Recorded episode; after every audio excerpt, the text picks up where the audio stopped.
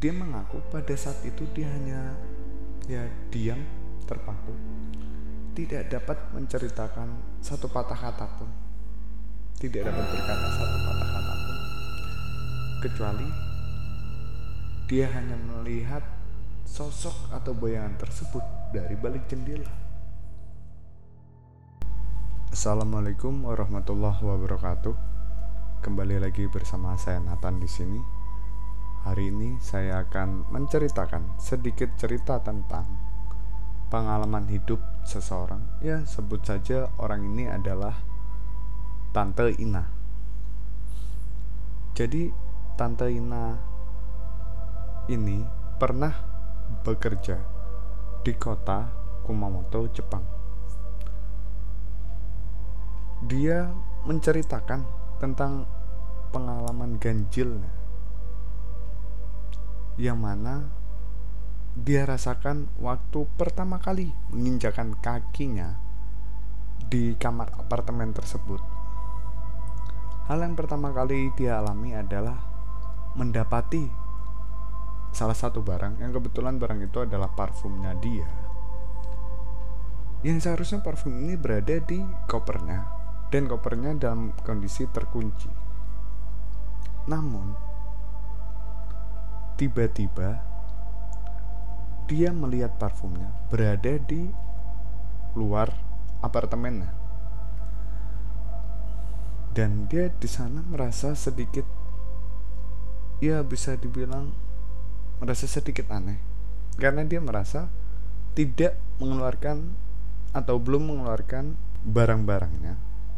Salah satu barang dari kopernya dan menaruhnya di depan kamarnya. Tapi parfumnya dia ini ditemui di depan kamarnya. Lanjut pengalaman horor yang terjadi setelah tante Ina tersebut menempati kamar apartemennya yaitu ketika dia sedang mandi di situ dia merasa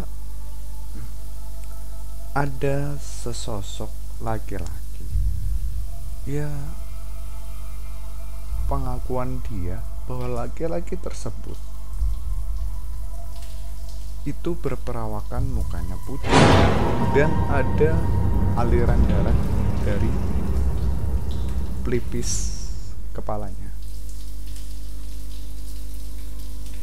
dia melihat laki-laki ini di kamar mandi toiletnya ketika dia kebetulan sedang mandi pada malam hari. Dan dia merasa kaget. Padahal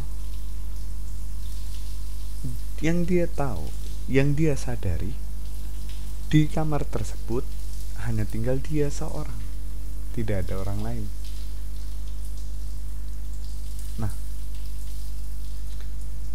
Ketika tante Ina ini mengalami kejadian tersebut dia mengaku pada saat itu dia hanya ya diam terpaku tidak dapat menceritakan satu patah kata pun tidak dapat berkata satu patah kata pun kecuali dia hanya melihat sosok atau bayangan tersebut dari balik jendela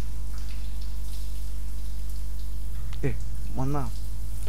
Dari bayangan di cermin. Dari bayangan pantulan bayangan di cermin. Menurut pengakuan tante Ina tersebut dia langsung mulai untuk mengumpulkan keberaniannya agar dia dapat melihat sosok ini apakah benar ada di belakangnya atau tidak dan ketika tante Ina tersebut ingin atau sudah memiliki keberanian dan ingin menengok ke belakang, ternyata sosok tersebut telah hilang. Dan kejadian aneh mulai dia rasakan ketika sudah dalam keadaan tertidur. Jadi setelah dia mandi, kemudian dia tidur, di tidur itu dia bermimpi ada seorang serdadu Jepang yang melakukan ya bisa dibilang bunuh diri. Karena dia stres dia menerjunkan dirinya dari atas dari atap gedung.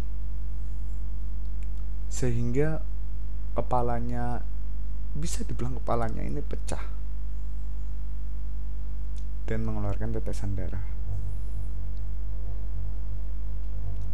beberapa hari kemudian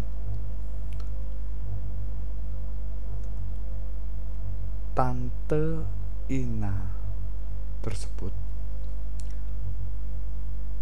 mendengar suara perempuan menjerit dari balik salah satu kamar di apartemen tersebut yang mana ternyata kamar tersebut setelah ditanya oleh tetangganya atau temannya dalam satu apartemen ternyata kamar tersebut tidak ada penghuninya atau penghuninya sudah pulang pulang dari tempat tersebut.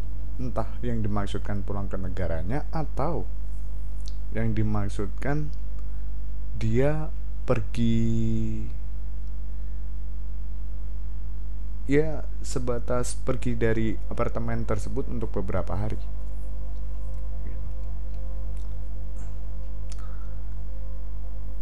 Dan terakhir, menurut cerita dari Tante Ina sendiri, bahwa ketika dia sedang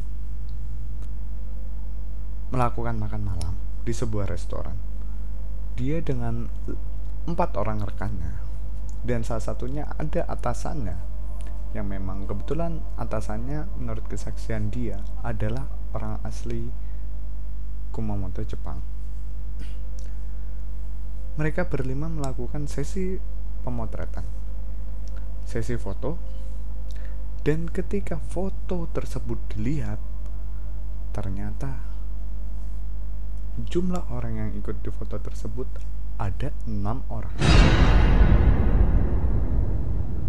Konon, kata bos dari Tante Ina, foto dengan jumlah orang ganjil bisa dibilang akan mengundang salah satu di antara para makhluk atau bangsa jin untuk ikut foto bersama manusia. Ya, jadi begitu cerita dari Tante Ina sendiri. Pelajaran yang mungkin bisa kita ambil adalah di mana pun kita berada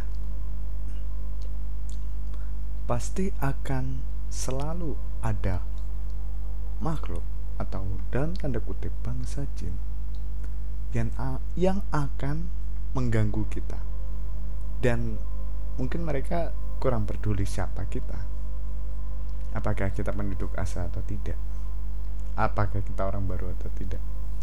Jadi intinya tetap berhati-hati dan perhatikan sekeliling Anda. Apakah ada teman baru yang tidak kalian undang untuk bergabung bersama Anda? Sekian video dari saya. Wassalamualaikum warahmatullahi wabarakatuh.